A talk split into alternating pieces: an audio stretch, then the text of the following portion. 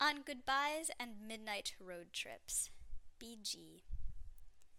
August 7th, 2022, continued. Me. Luis? Andres. No. Me. Julio? Andres. No. Me. Eduardo! Andres. No. Andres and I played a fun game last night on our road trip home. It was called Guess My Real First Name Game.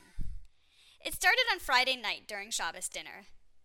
I don't remember how the topic of names came up, but at some point during dinner, Andres casually mentioned that he doesn't actually use his first name. I had had no idea that Andres wasn't it.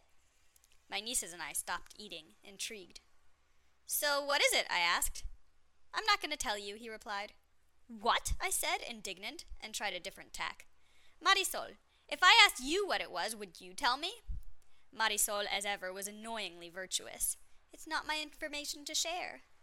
Outrageous! I advised my nieces that they should pester him to figure it out because they are very good at pestering. They seemed dubious of their abilities, though. I suppose it is easier to ask Auntie for something a thousand times than it is with someone they have only met a few days ago. But why? I wheedled Andres. How come you don't want us to know? Do you dislike it that bad? Nah, I just like to be mysterious. Humph. I decided to take a different approach. Girls, let's just be aloof, okay? Who cares about Andres's real first name? I don't. Really? he inquired, bemused. Shh, I'm not good at lying, I stage whispered across the table, irritated. Esteban, I asked now in the car. Lorenzo? No and no, he said cheerfully, but you've now guessed one of my brother's first and second names. We were on our way home. I finally had my driver's license. That will be the topic of another post. It's been a week since I last wrote, and there's a lot to catch up on. So I was finally doing my favorite kind of driving backcountry road driving. Our original plan had been to wake up early and leave this morning. But around 6 p.m. yesterday, Marisol and Andres floated the possibility of an early departure. I wished we had decided on it a tiny bit earlier in the day, but they had me at wake up in our own beds tomorrow. So we cleaned up Eric and Emma's home and said goodbyes to the vegetable gardens and the blueberry patch. We left a bowl of peaches on their table and a little note to thank them for the loan of their peaceful oasis. Then we went to my family's home to say our goodbyes. I expected the girls to be a bit sad I was leaving. I was wrong. They were devastated. Their thrilled smiles at my appearance in my parents' home melted into howling sobs when they learned I had moved my departure up by twelve hours, and I felt terribly guilty. We snuggled one last time and read a few pages out of Foxtrot. I had forgotten how hilarious that comic strip was. Then I gently untangled myself, and we all repeated our fairy princess motto. Fairy princess motto I will love myself, I will speak my truth, I will follow my heart, I will never miss the chance to make the world more magical. With a lump in my throat, I reminded them that I'm always just a phone call away. Then Marisol, Andres, and I piled into the car and took off toward Montreal. Now, back in our Communauto, I continued the guessing game. Gabriel? No. Miguel? No. Alfredo? No. You're sure it's a typical Latin American name, right? I asked for a third time. I think so, said Andres. It is, isn't it, Mari? Marisol, the neutral third party, concurred. Conversation shifted to other things as I ran out of names to guess. Every once in a while, though, we would fall silent.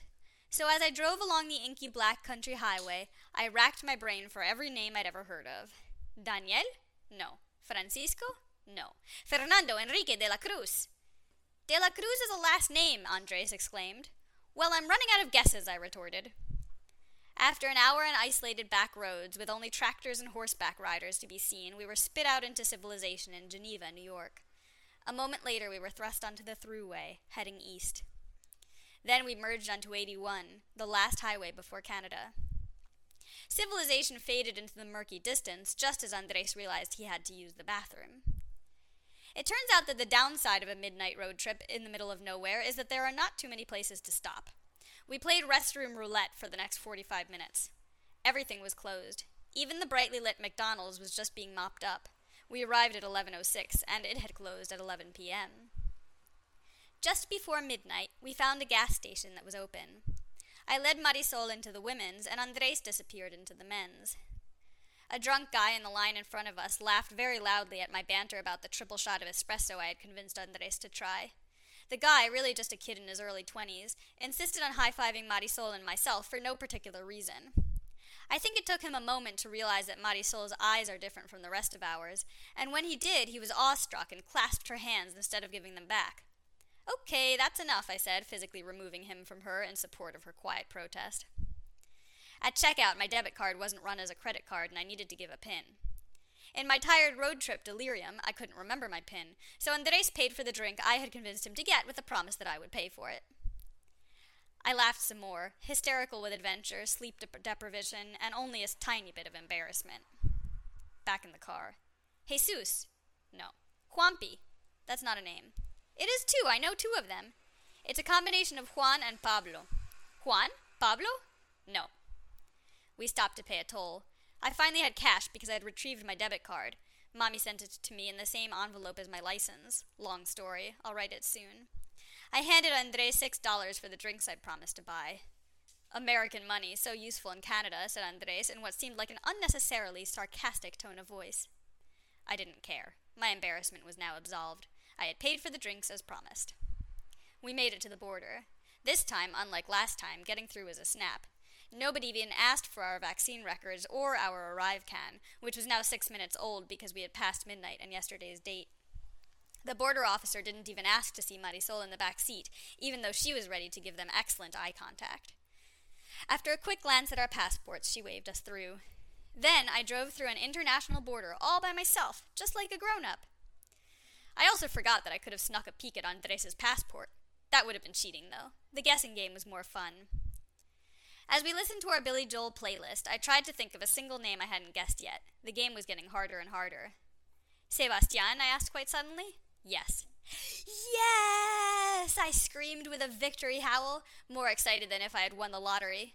Oh my gosh, I wasn't even paying attention. I missed the guess, said Marisol from the back seat. I am the champion, my friends, I sang, and smiled my victory smile the rest of the way back, even though Andres, switching into the car driver's seat, insisted on an ACDC playlist. At 3 a.m., I arrived home to a warm Montreal apartment and a broken refrigerator. Love, BG.